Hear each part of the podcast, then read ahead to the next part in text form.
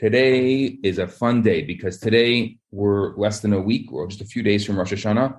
And what I thought I would do today for you is I'm going to go through some practical how to's. And then I want to obviously, because this is a Kabbalah class, go into some of the spiritual stuff and some of the spiritual how to's.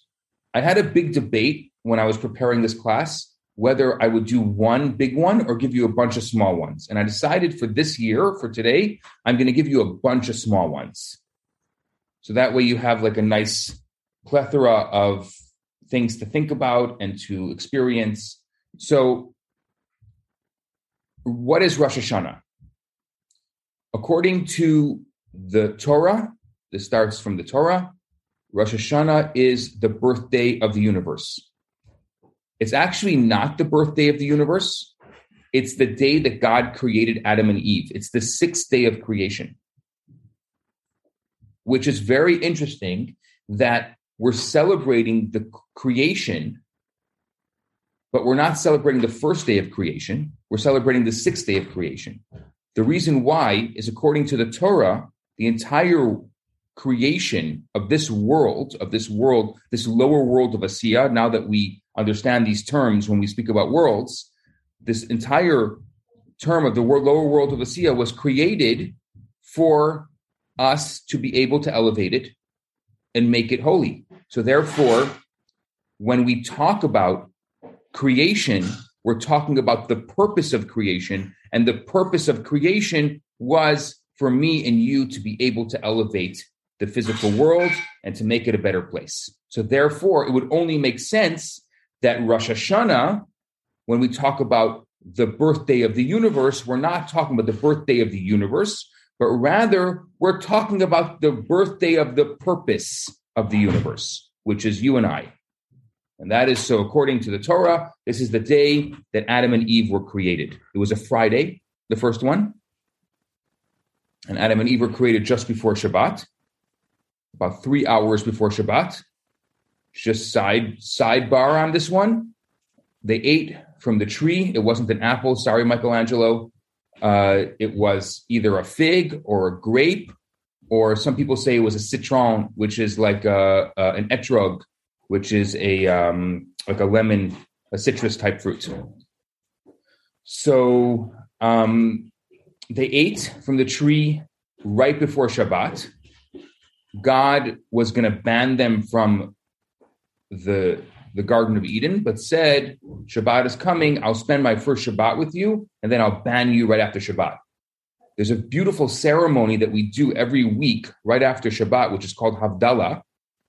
And it's a ceremony which is over a cup of wine or grape juice, spices, and a candle. The wine or grape juice, we always, whenever we bless, we bless using the best beverage that we have to honor God. So we use wine or grape juice in any kind of blessing.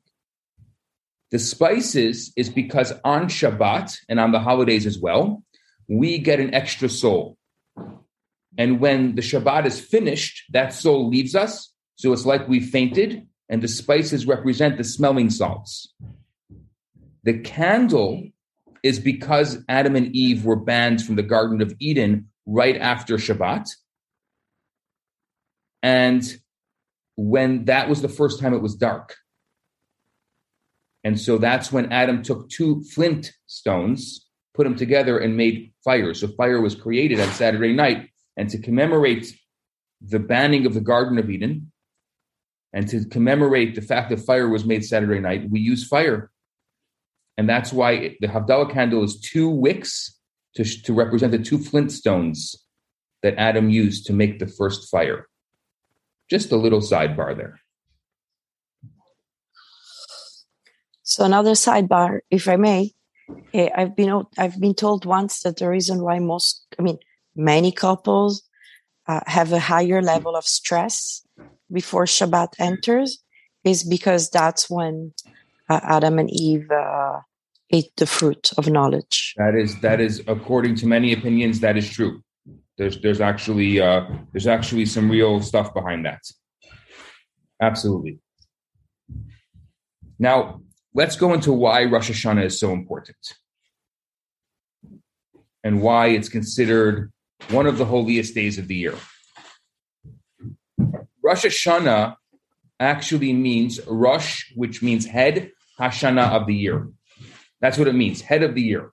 So just like the head controls the body, our actions on Rosh Hashanah have a tremendous impact on the rest of the year. It's like the seed to the tree. We, that's why we we are so careful. There are some people who, in the 48 hours of Rosh Hashanah, will not sleep, so they shouldn't have a sleepy year. There are some people who will spend every moment in prayer or will be reciting psalms during this time because we we hold this day to be so important that it's that the it impacts the entire year and sets the tone for the entire year. And we read in the Rosh Hashanah prayers that each year on this day, the prayers say, All inhabitants of the world pass before God like a flock of sheep. This is the example that's given. And it's decreed in the heavenly court who shall live, who shall die, who shall be impoverished, who shall be enriched, who shall fall, who shall rise, etc and the the the nature of the Rosh Hashanah prayers is that it's a time to ask God to grant us a year of peace, a year of prosperity, a year of blessing. So it's both ways. We consider it the head of the year, but we also consider it a time because it's so concentrated, these 48 hours, a time that we can ask, and then those blessings that we ask for or those requests that we have can time release over the course of the year slowly. But there's also a joyous, it seems very solemn, but there's also a very joyous part to it because what we're doing is we're proclaiming God's kingship. The main focus of the day is creating, is, is proclaiming God's kingship. And the Kabbalists teach that the continued existence of the universe depends on what? God's, what's the word? Is it Taiva? Thank you. Taiva. God's Taiva. So God, the the God's desire, God's Taiva for this world. And the, the, the Taiva is renewed when we accept God's kingship because there's no king without subjects. So for when it, the great joy, kind of like a parent sees their child acknowledging them and honoring them, the greatest thing we can do in Rosh Hashanah is accept, re-accept God as our king. And as a result of that, God says, "Oh, now I'm a king." I mean, could you imagine a king without a without a without a, a people? What kind of king are you? You're a king of one. it's like the guy that walks down the street and says, I'm the king of the world. Yeah, right. You too. So, so God, God is, is excited because us, his subjects, are renewing our commitment. And then that taiva gets filled for God because the purpose for God creating the world was for the subjects who have free choice to acknowledge him. That was the entire purpose for creation. God had a taiva to have you and I in this world give us free choice that we can say God doesn't even exist. And we making that free choice to acknowledge God's existence was the entire purpose for creating the world. And we can complete that just by accepting God's kingship on Rosh Hashanah.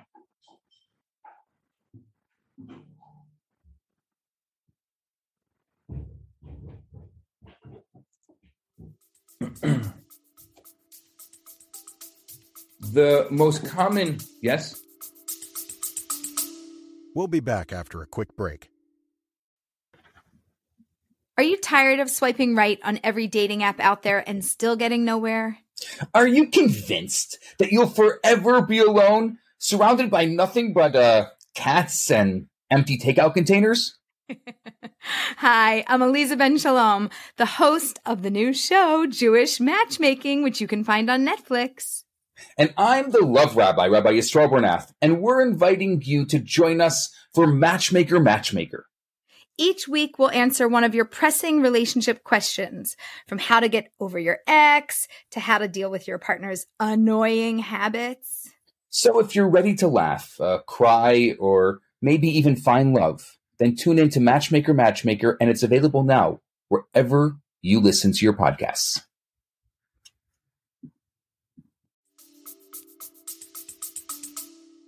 Don't we do it every day? We do when it every we say day, the Shema Israel? But similar to Passover, we remember God taking us out of Egypt every day. But on Passover, we make a big deal about it. The one day of the year that you should make a big deal about God's kingship is the day that God created us. The, the, the whole thing started. It's like our birthday. It's our collective birthday. So obviously, it has a very special power and a very special um, desire that God has through this quote unquote birthday of humanity to be able to say, Where are you people? Am I still the king? Are we still, do we still have a relationship? What's happening with you? now we have a problem. Here's the problem. I don't know where to start the conversation. How do I accept God as the king? How do I do that? How do, how do I experience that? I don't even know where to start. Okay, I mean, I can open up the, the prayer book, which uh, the Rosh Hashanah prayer book is called the Machzor. I can open up the Rosh Hashanah prayer book and I can start praying. I mean, probably these these these these would be a good way, but is it from me? Is it from my heart? How do I, as a subject on our collective birthday, experience this accepting God's kingship? So the example that the Baal Shem Tov gave is a story I've shared with you before, one of my favorite stories when it comes to, to Rosh Hashanah. And that is there was one year that a child who had grown up in the forest ventured his way into the, the, the synagogue of the Baal Shem Tov. And this child grew up amongst the animals and didn't know how to speak only the language of the animals. Walked into the Rosh Hashanah, and obviously in the Baal Shem Tov synagogue, there was a certain feel of fervor and, and experience and excitement and connection that was happening at this during this the prayers and the kid felt it. He felt the emotional feeling that people were doing.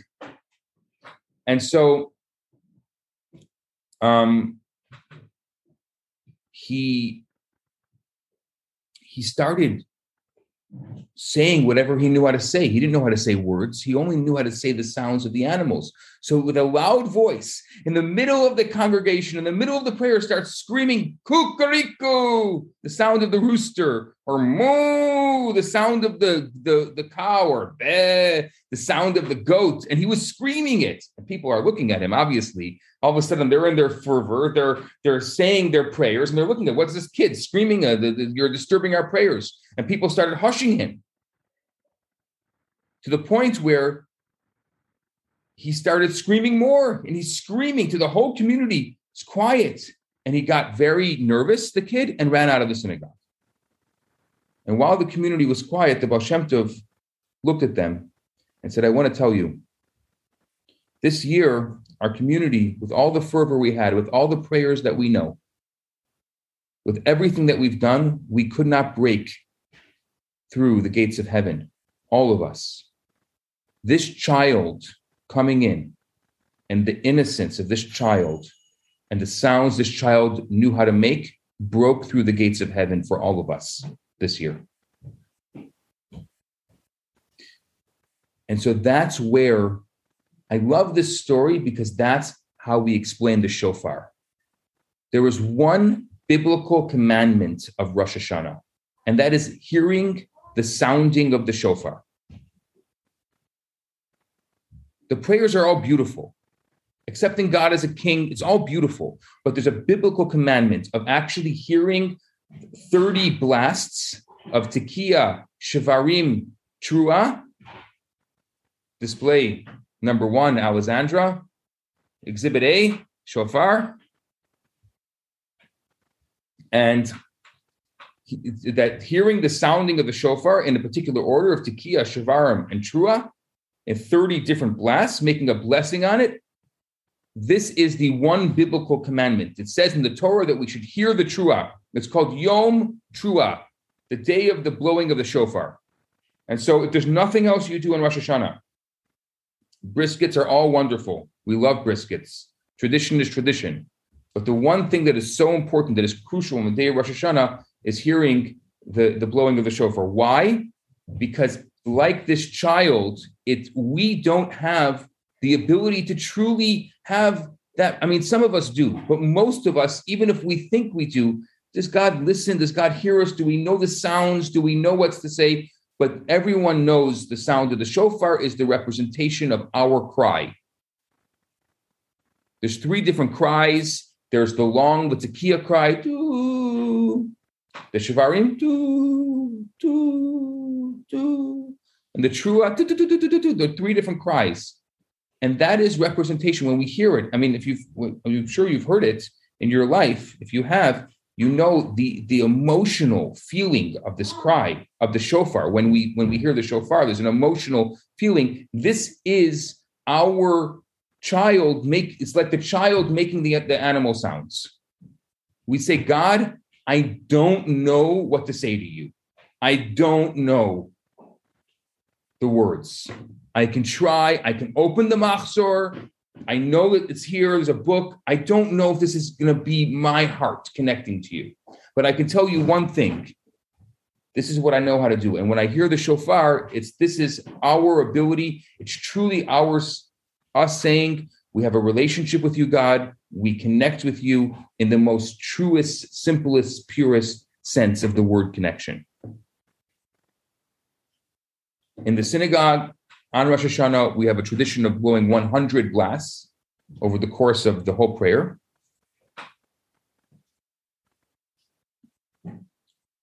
Obviously, there are a couple other very interesting traditions.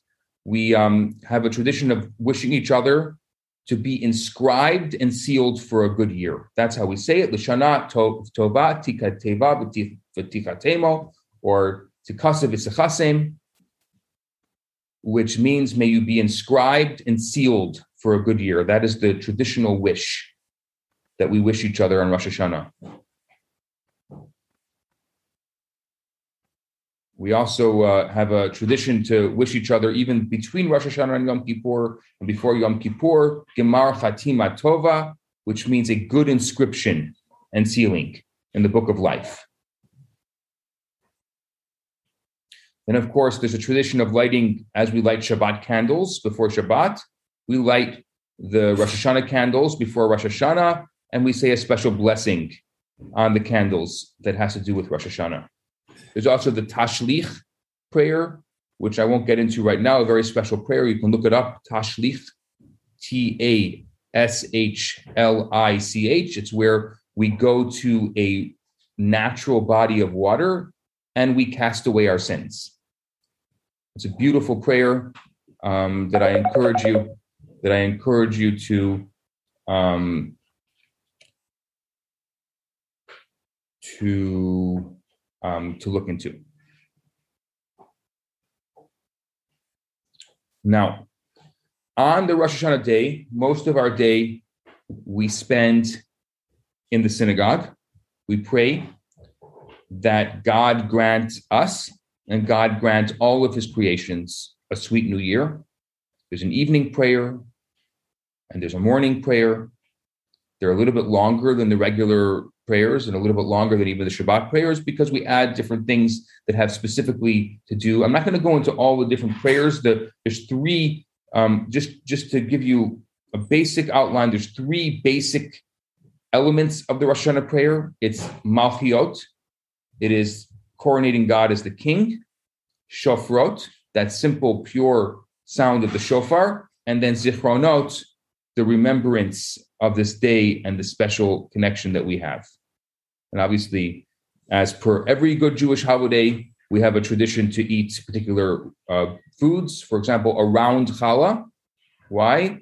Because um, the round represents a circle of life, and we dip it in honey specifically honey, because we want to represent the challah dipped in honey represents us wanting to have a sweet new year like the sweet honey. We also dip um, an apple in honey take apple, we dip it in honey, and we say, May it be your will to renew us for a good and sweet year. Some people have a tradition of eating a head of a fish or a head of a ram. And the idea behind that is we want to express that we should be a head and not a tail.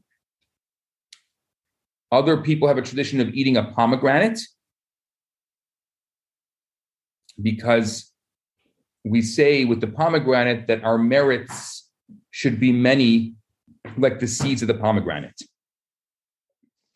There's also uh, the mitzvot. The, the they have the same number of seeds as the mitzvot. Yeah, I, I love to say that, but of course, my children are, are are literalists, and my children have spent the time counting the seeds of their pomegranates, and it and so it's not true. It's not true.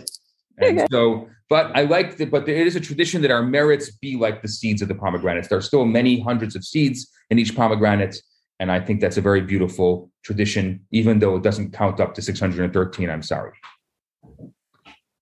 Also, there's different traditions depending on where you come from of having sweet dishes. Um, to specifically have sweet dishes and not salty or savory dishes, but to have sweet dishes. Again, all of these things. Some people have a tradition of not having any vinegar or any sharp foods, no horseradish, no, nothing um, sharp because they don't want a bitter year, but rather they want a sweet year. We also have a tradition as far as new is that we we take we try to find a fruit that we haven't had this year, a new fruit, fruit that we have not consumed this year. And the idea is that we want to say, you know, this is new, like dear, dear God, this is this is something new, and we make a special blessing on it, thanking God for giving us new, a new fruit.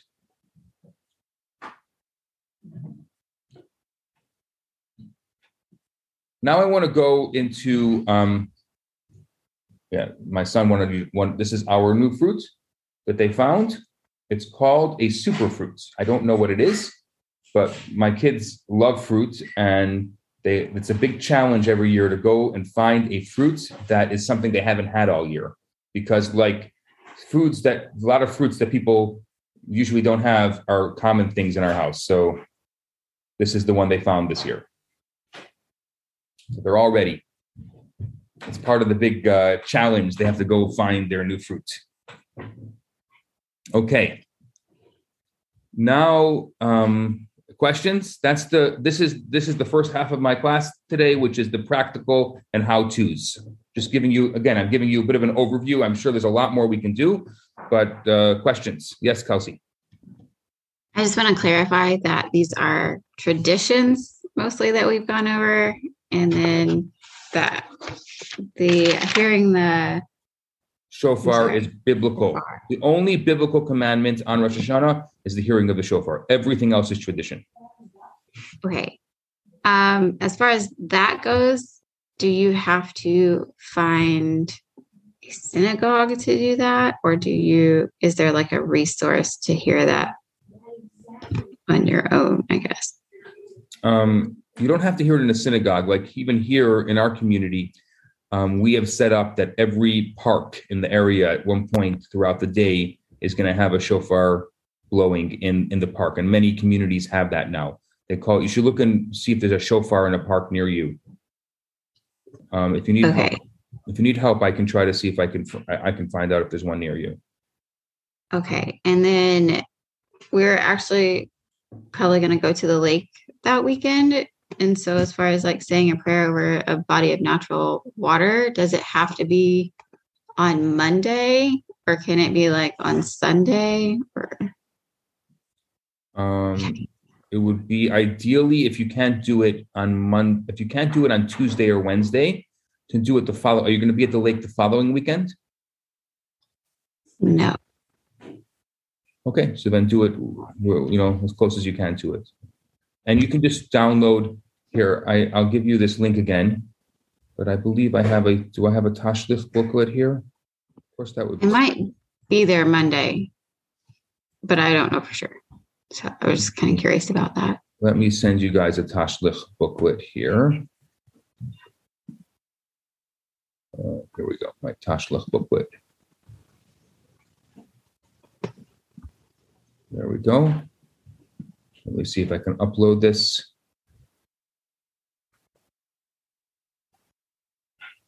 Um, where's the chat? Oh, chat. Let's see if this works. It's a small prayer. It's not very long. And this is in Hebrew and in English. There's your Tashlich booklet.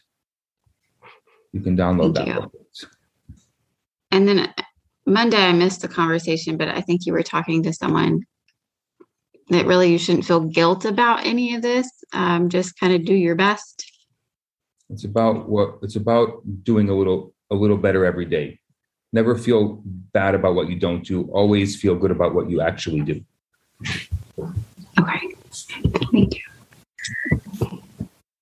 On that note, I had a I have a question. Um, first, thank you for those resources. I've been looking through all the resources you offered for doing uh, the ceremonies and such on on the, the high holidays. It's really helpful. And This is To- to- this to what Kelsey- Celeste, this is what Celeste is talking about. If, any, if anyone didn't didn't see this, I literally put together all the resources. You have a machzor. There's an actual prayer book that I made that gives you. Um, I, I just to, sorry, Celeste, to interrupt you. I just want to give you. it's You click on that link. The machzor is the actual prayer book. I also put together um, a follow along guide, which is my I um my if you actually can use it, it's like um uh a, a, it, the, a prayer book itself that you can use that has transliterated prayers in Hebrew and in English. There's a dinner. There's a dinner companion that can help you like do a traditional Rosh Hashanah dinner. Um, there's also um, the um, Kavana cards, which is really cool. It's like some cards that I had made that kind of give you like a little bit of like some spiritual introspection. And then there's a bunch of Yom Kippur stuff there also. So um, you're welcome to take advantage of all those fun resources. thank you. There, it's it, it's so helpful, so very helpful. Uh, and I my question would be to Kelsey's point. I believe that we as a people are resourceful, and sometimes, for instance, I'm going to be in the mountains, and we don't a I can't really have an open flame burning, so I'm going to I'm going to make do with those battery candles just because we're under fire advisories and all kinds of stuff like that. And then I don't have a body of water up there, but I know where our ground where our groundwater is, where our well is. So with the intention in our hearts, if we be resourceful and do the best we can, is that better than than not doing those ceremonies? Um, I think just do the best you can. I think there's no such thing as better or worse or, you know, just just be. Okay. You know, So- we're so we somehow we get so caught up in everything we're not doing and everything we should be doing and everything we should be doing right that we just get scared to even do anything. So whatever you do and however you celebrate is better than what you did last year, and that is good. okay. You're you're, So, you're so I don't overthink it. And God be willing, you have many more Rosh Hashanahs to live. So you can do a little better every year. Something else that you can add to it. And maybe at a future Rosh Hashanah, you'll have another opportunity. So just the idea is at least acknowledging that this is a special day and doing something to acknowledge that, even if it just means smoking your brisket and saying, God, thank you for this wonderful brisket. Happy Rosh Hashanah, everybody. L'chaim. That means that it was more. It was a more of a of a of a mindful day than you did last year.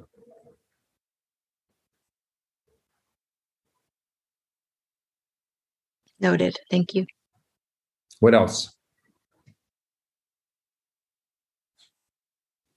I have a question. It's kind of along the lines of what we were talking about before, but if the idea is that this is the seed for the rest of the year, on a certain level, that kind of stresses me out because you never know what's going to happen on any particular day. But I feel like I've learned at some point that there are other opportunities throughout the year to kind of tap into the energy or kind of not a redo, but just have another opportunity to get those blessings um, that you might have missed during the high holidays. Is that right? What I would say is that it definitely is an opportune time. I generally don't like focusing on that element of it. It's not something that really resonates with me uh, personally, but it is an opportune time. How, how, about instead of using the, the negativity of, oh, you know, how it's that's a tone, but saying that it's an opportune time. It's a special time for us to be able to to to get blessing and to ask and to to be there certain times of the year not i mean every day is a wonderful day to pray but there are certain days that are more special than others and this is one of those days and there's other days throughout the year that are special but this one has a unique feel to it thank you. I, I i'd rather focus on the on the positive and the negative because i think that we get so anxious. Oh my gosh you know there are some people who really take it to such a level that like you can't talk to them on these on this day because uh i mean that that, that doesn't make any sense to me. That's not you know the, anything can be taken to the extreme and i don't know if that's going to help anybody taking taking things to the extreme like that. My humble opinion any other questions before we uh, move on okay so that was, again, the practical how to's. Pick one of them, pick two of them, pick none of them. Whatever you do is fantastic. Now I want to go to some more spiritual things, things to think about, things to contemplate. Um, so, what I said before is that Rosh Hashanah is the day that God realized the purpose of creation by creating Adam and Eve. Human beings, by creating you and me with free choice to be able to choose God. So, my first spiritual kind of contemplation or meditation for you is to seek purpose in our world, because that's the day in which God fulfilled the purpose in this world. So, Adam is the first human being. And when Adam opened his eyes, he wasn't a baby. The Midrash says it was like he was 20 years old, even though he was just, just created. But he looked like he was 20 years old. And so when he opened his eyes, he opened his eyes to a world that appeared to have always been. He lifted his eyes and he saw a sky, possibly the same sky that you and I see. And he he gazed on nature trees were formed and and water was flowing. And there were mighty mountains and there were majestic waterfalls flowing rivers there were forests. And the talmud says that adam cries out and he says this is not a sky this is the vast glory of God, of my maker. This is not a mountain. This is not a waterfall. This is not a tiger. This is not an ant. This is God. This is the majesty of an infinite being who created the world out of kindness, out of might, out of beauty, out of wonder, out of glory, majesty, created a world so that we could know him. I know what this is, says Adam. This is not a jungle, but rather it's a garden. It's a great garden. It's the garden of the king. And Adam saw our world not as a jungle and not as a difficult place, not as a scary place, but he saw our world as the king's garden. And Adam implored us to look around and whenever things are rough, whenever things are tough, whenever we're having a hard time, to think this is God's garden. How beautiful, how majestic, how wonderful.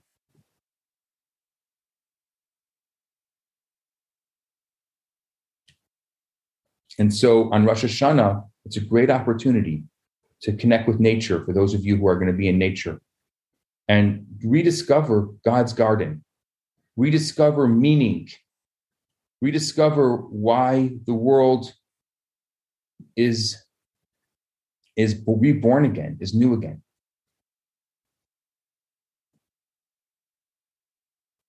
That's my first thought for you. God's garden.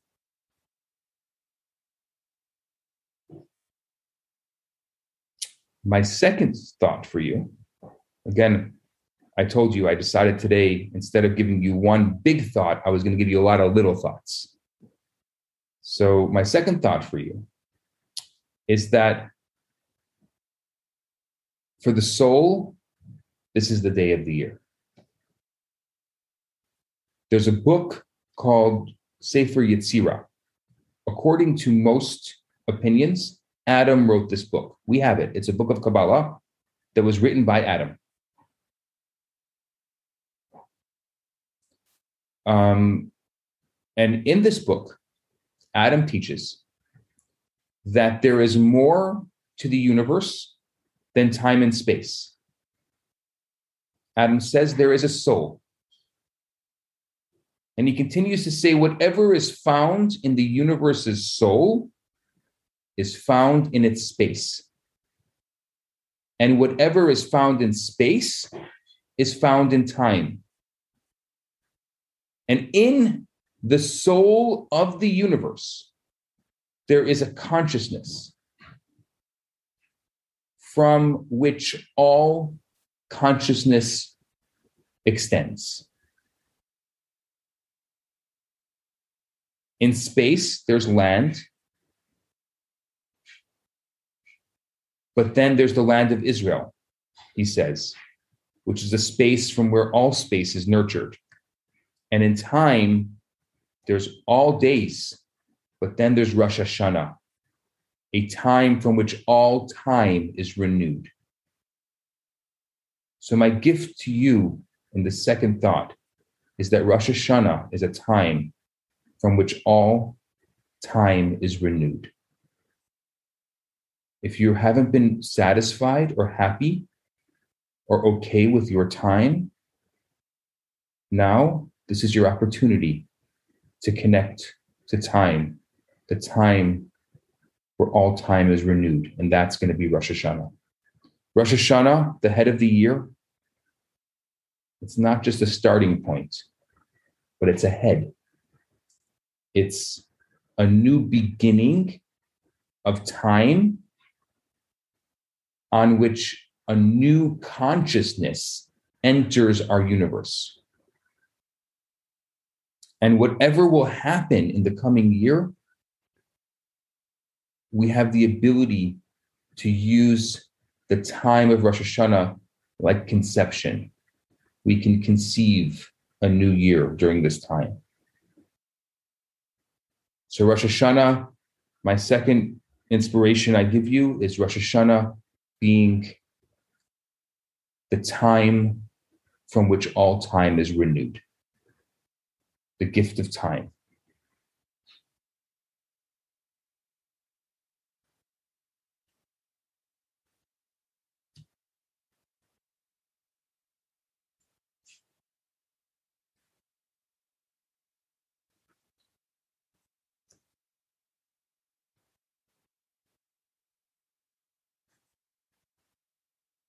Next, ready for number three?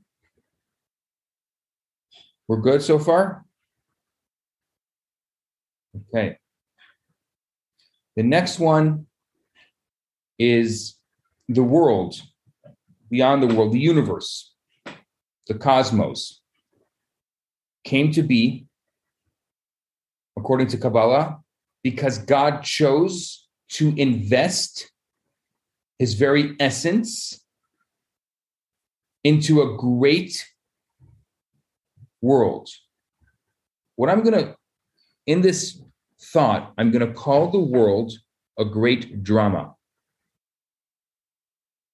Why a great drama? Because it's a drama of a lowly world becoming home for an infinite God. It's the marriage of two opposites. It's a fusion of finite and infinite. It's a fusion of light and dark. It's a fusion of heaven and earth. And we have the opportunity to be the players in that drama. I'll call us the cosmic matchmakers. With every action, we have the power to unite, to marry our physical world with an infinite God. We have, it's only us, you and I, human beings, that confuse the finite and the infinite. It's only us that can differentiate light and dark, that can bring heaven down to earth and earth becoming elevated. We have the ability to elevate physical things. Long ago, this was just a tree. Now it's turned into a prayer book when I use it or when someone uses it, this particular book becomes elevated. The tree now becomes elevated. We, only us, we have the ability to elevate the finite world and make it infinite. That's what God wants us to do. And so, therefore, that's the drama, the fusion of two opposites And that's our purpose. And that's why sometimes we look at it as a dichotomy. I like to choose to look at it as the fusion of two opposites. And so when I am faced with something that's dichotomous, I say, this is not going to unbalance me. This is giving me the opportunity to fuse two opposites. And that's why God made me. Only I can do that. No other species can do that. Only I can do that. And that's my number three for you.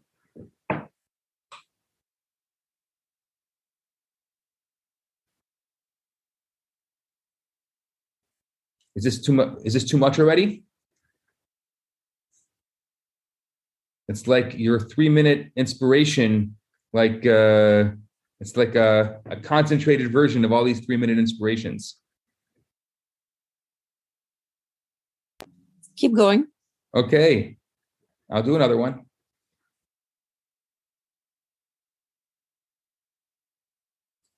My next one, my number four is I'll, I'll tell you how I've thought about it. This is how I've meditated it.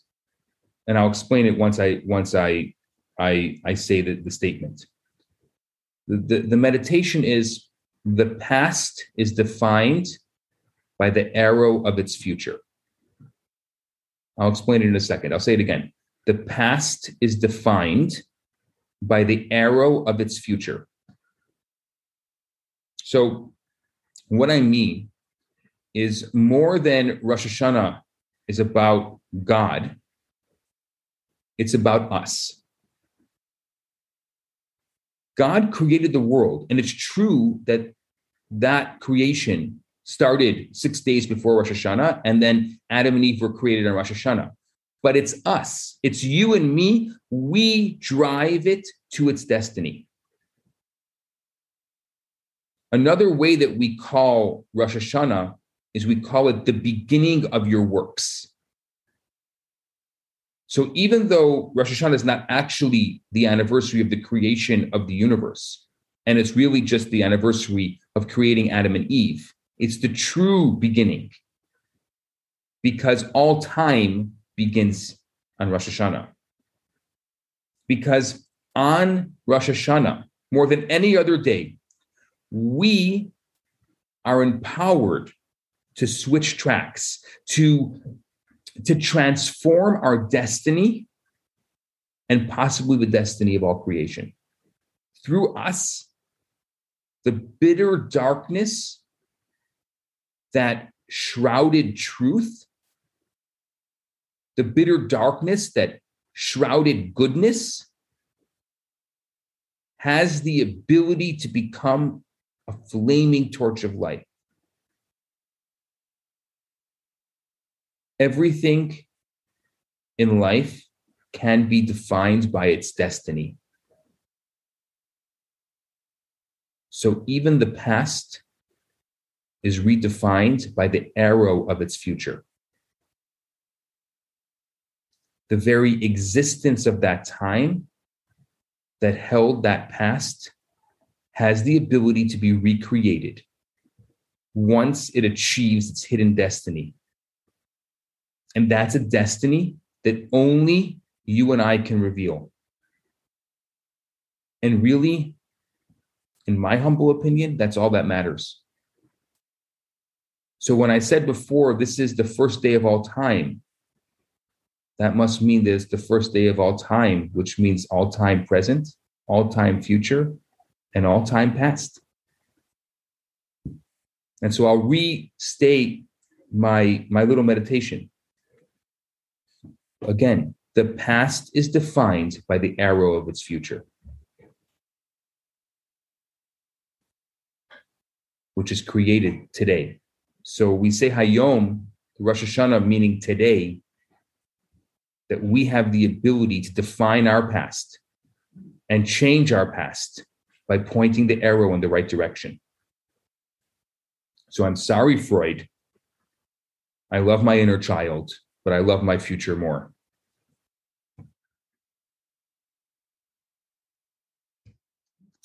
Are we not supposed to love our present more?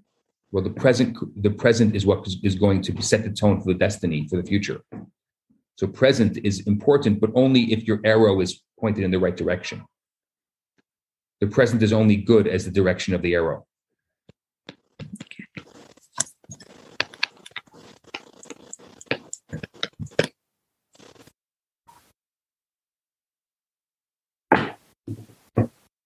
How's that for a number four?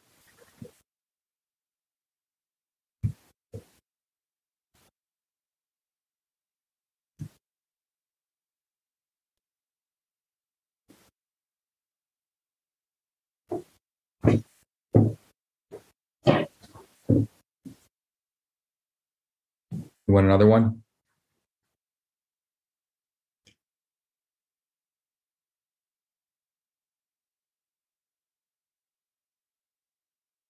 Kelsey has a question. Oh, Kelsey. Just comment. Yeah. Sorry. I was just saying that consciousness and action are like so important because of this. Sorry, can you say that again? I, I missed that. I was just commenting that this is why consciousness and action is so important so that we set the trajectory for the future in the way that it needs to go. Absolutely. Absolutely. That's great.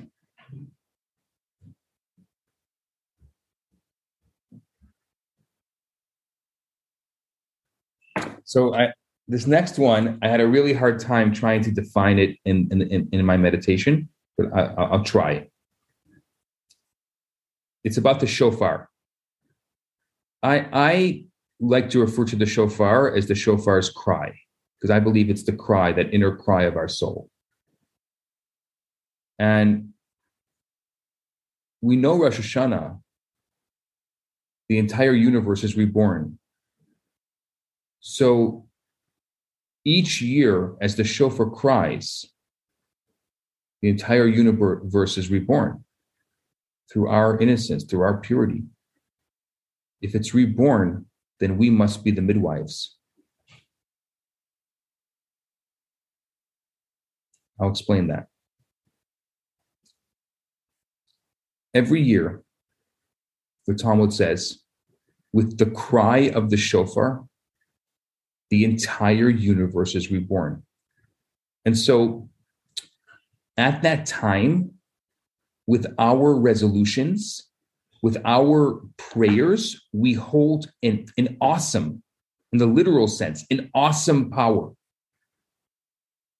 So to, to, to determine what sort of child in the metaphor this newborn year should be, how this child, this new year will take its first breaths, how it's going to struggle to its feet, uh, how it's going to carry us through life for the next 12 months. It's only once a year. Also, by the way, just so you know, at every new moon, in a smaller way, the month is renewed. But this is like the the height. By the way, there's always a full moon on Rosh Hashanah, right?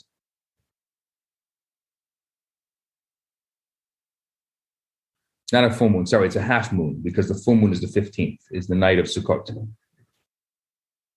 And so every morning, we are reborn from what the Talmud calls a 60th of death, a nighttime taste of death. Every morning, we're reborn. And at every moment, in, in the smallest increment of time, in every moment, every particle of the universe is given birth to from absolute nothingness the same way it was when God created the world. If God wanted to destroy the world, God would just stop creating. One of my favorite pieces of Kabbalah. And that's why there's always hope. Because in every moment, we are born anew. And we are the masters of how this moment will be born. So, my number five is we are the midwives of our lives.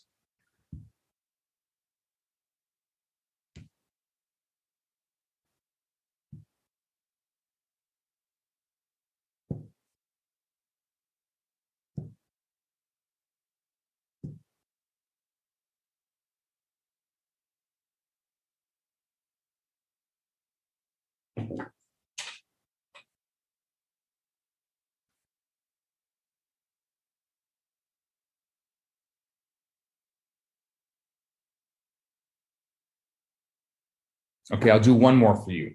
One more. I'm sorry for those of you who won't be with me in person on Rosh Hashanah, but for those of you who will be with me in person, I have a lot of these, and I'm going to be sharing a lot of these throughout the Rosh Hashanah prayers. I wrote, uh, I wrote at this point, I've wrote, I've written 14. I'm probably going to get to about 30. I'm, I'm hoping at, at, by the time I'm done.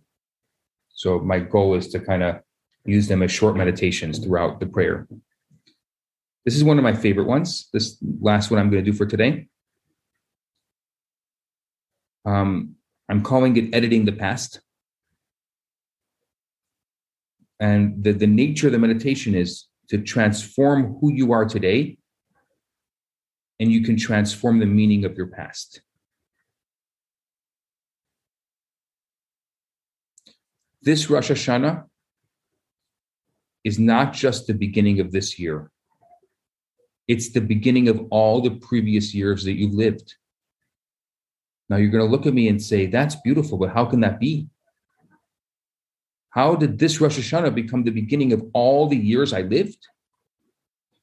Because it's on this day that you are empowered to reach back in time and adjust the meaning of all that has passed. And it's true that God is the author, but God has assigned us as the editors.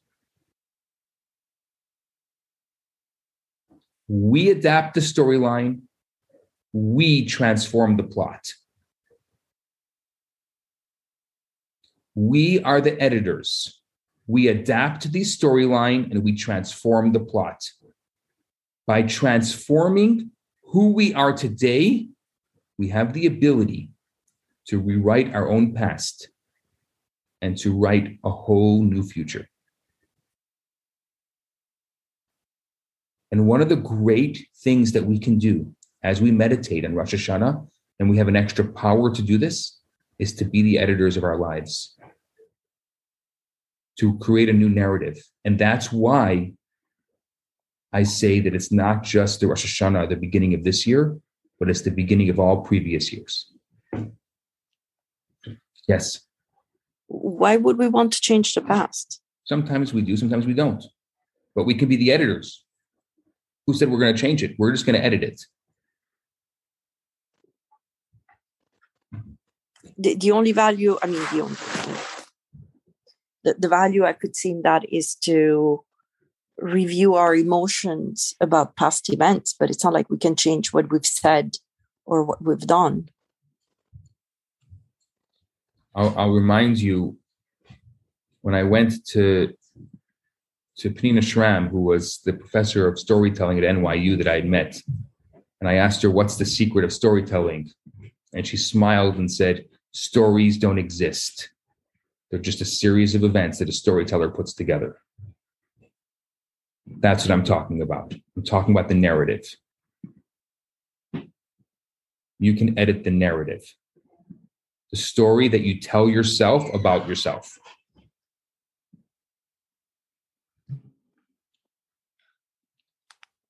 Wouldn't that be lying to yourself? Absolutely not. Maybe the narrative you tell yourself is a lie right now.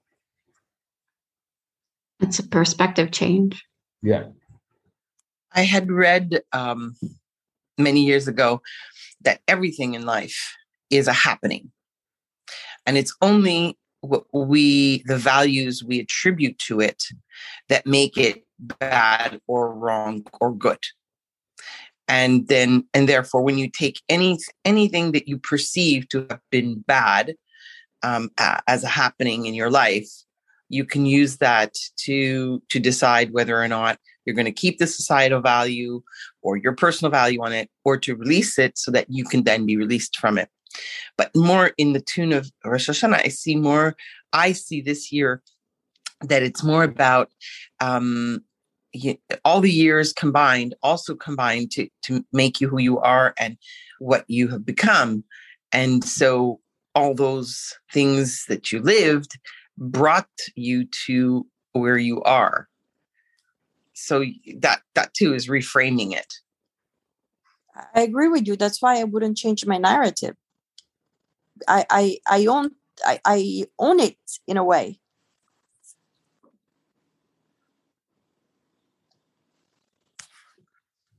That sometimes God gives us lots of different um, trials that they're they're just there to teach. I think.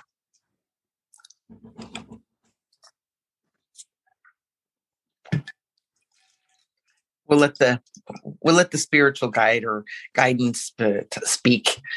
We're just the listeners. I'm, I'm I'm listening to what you're saying, and I'm and I see both sides of it. I think that Marie's uh, beautiful, and I think Alessandra, you could also be right, but that's a choice that you're making, and that's fine.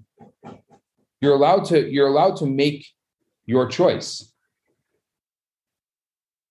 whether it's a personal choice or it's a collective choice where there's a choice to remain the same or be different. That's okay.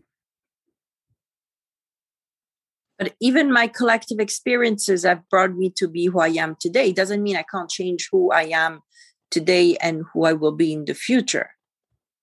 I find it troubling to want to change my narrative. Again, I, I understand the concept of looking at an episode that happened, I don't know, even just two weeks ago, it doesn't have to be 20 years ago, and say, mm, I can change my emotions about that action or that word or that uh, or that um, event. Right. I can change my emotions about it, but I can't change that I've said something or that somebody said something to me. if it makes any sense. Like not victimizing ourselves and learning from our experiences and transforming ourselves. I mean, that's kind of the goal, right? That's what we're talking about. Sure. Yeah. It's interesting. But there's also another uh, like happenings that happen, for instance, in our in our childhood, where you know all of us blame our parents for something or other, but then as you become an adult, you start to get it. Whatever they, whatever it was that they had to do or did do or decisions they made, you can get it. so you reframe your relationship with your parents at that point. Uh, which essentially is reframing the relationship with yourself. Yes. Yeah.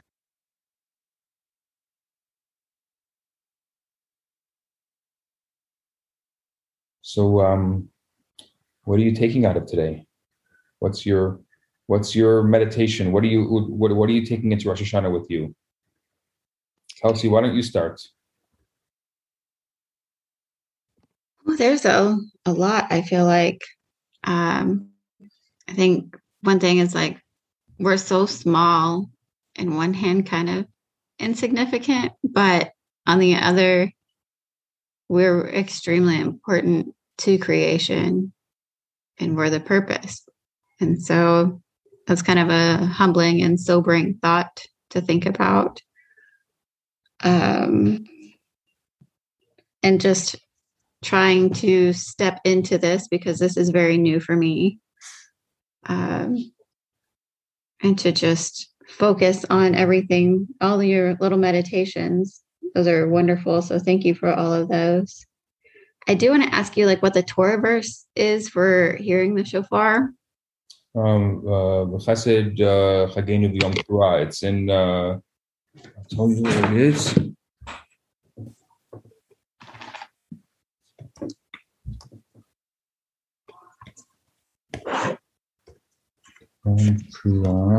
Kodesh. You should know this offhand. It's in Leviticus 23 27. Okay, thank you. And then I really like that God is our author and we are the editors. That's a nice concept to be able to ver- verbalize. Should I pass it on? Yeah, you can pass it on. Absolutely. Um, how about Jill? You have been kind of quiet today. Yes, I'm in the center of my house. That's why. Um, but this has been really a fascinating class today. Um, earlier, someone, a rabbi or somebody else mentioned that often on Fridays, just before the Shabbat, there's more tension. And I'm wondering if that's the same as at the end of the year, that we feel more angst, more animal soul coming in, more like, ah, I can't do it. I can't, you know, I'm not good enough.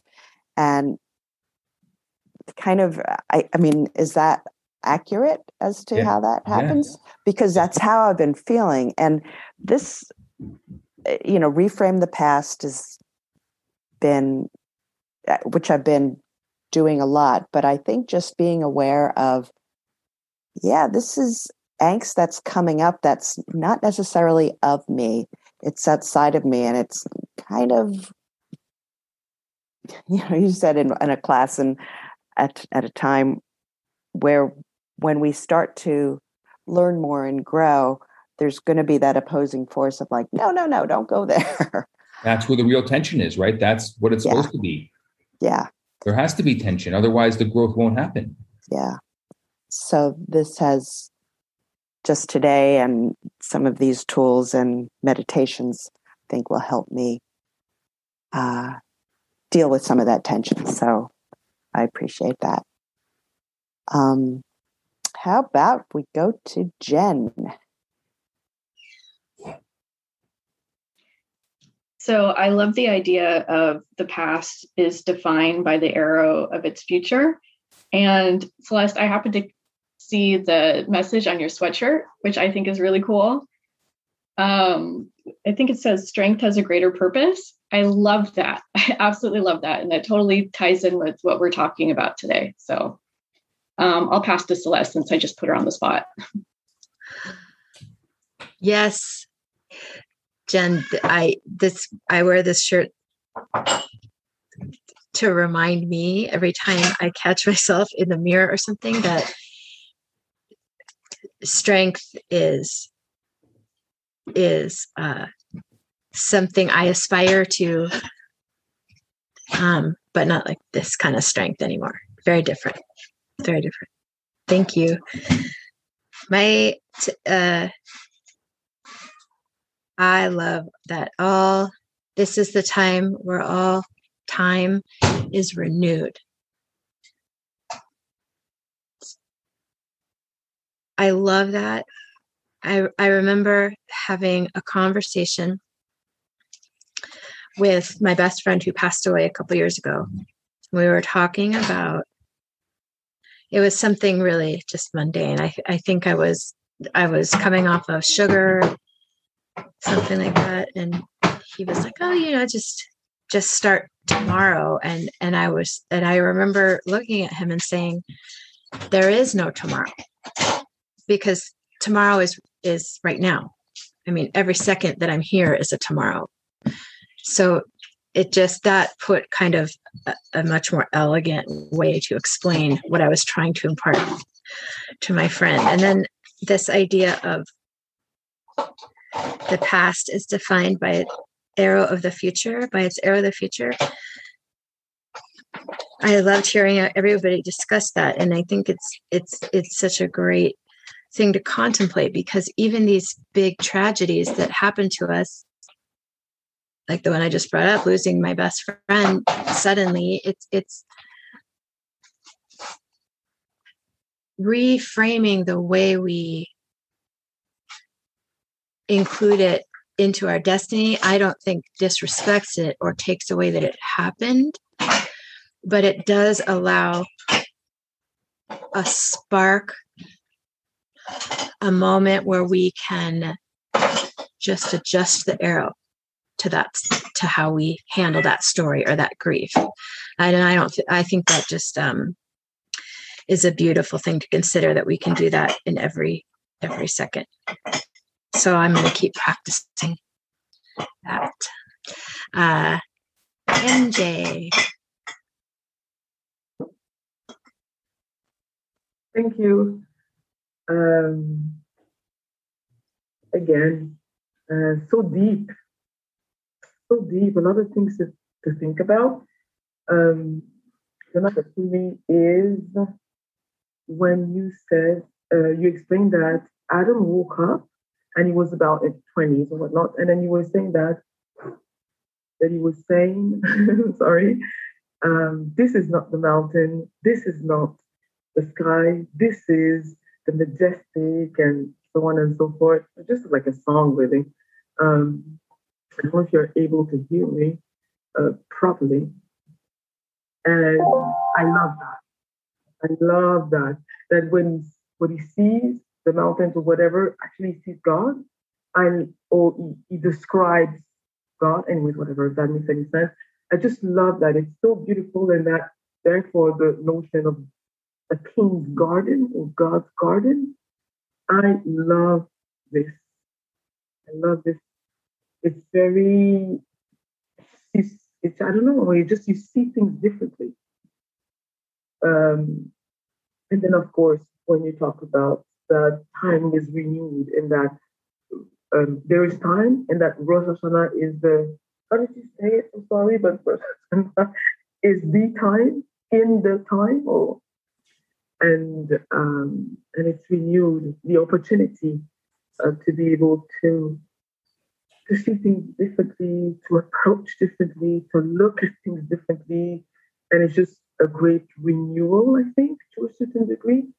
Um, and I and I really like that. I have perhaps a question, if it's okay. Um, shofar in the part, because I think I want to listen to this part.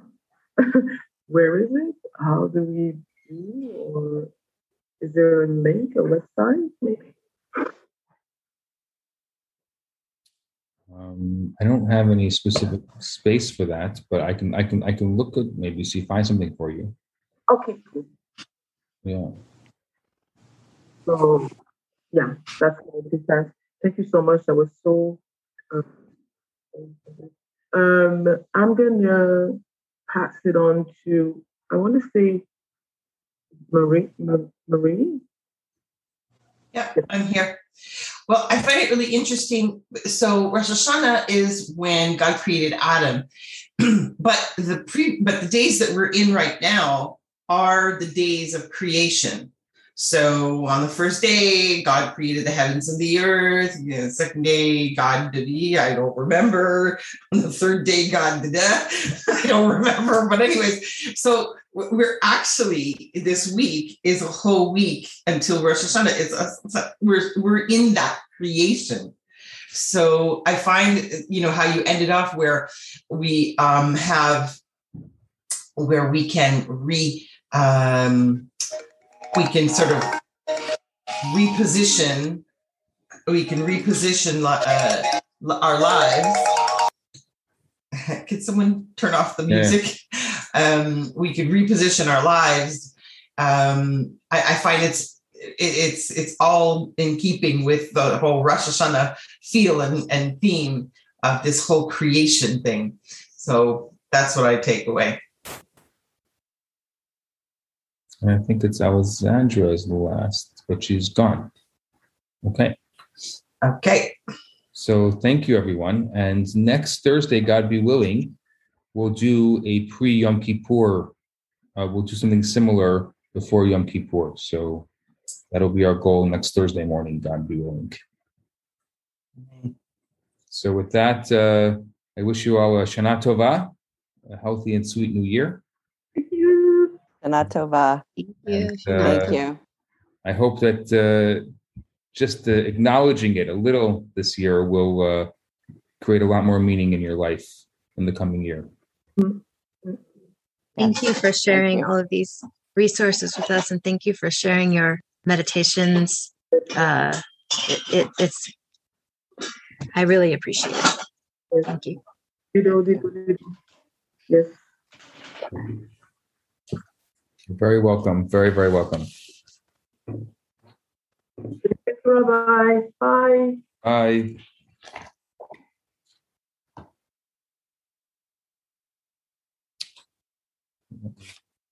Let me. Hi, Rabbi Bernath here. I have some great news for you. My popular four week course, Kabbalah for Everyone, is available right now for free for the next 50 people who download it. All you have to do is go to www.theloverabbi.com, scroll to the bottom of the page, and you're going to see the download button right there. In this course, I talk about the Kabbalistic secrets to relationships, to wealth, to happiness, and balance. This special offer has been dedicated in loving memory of Ellie Dorfman. I look forward to hearing from you and hope you enjoy the course. Now, on to today's episode.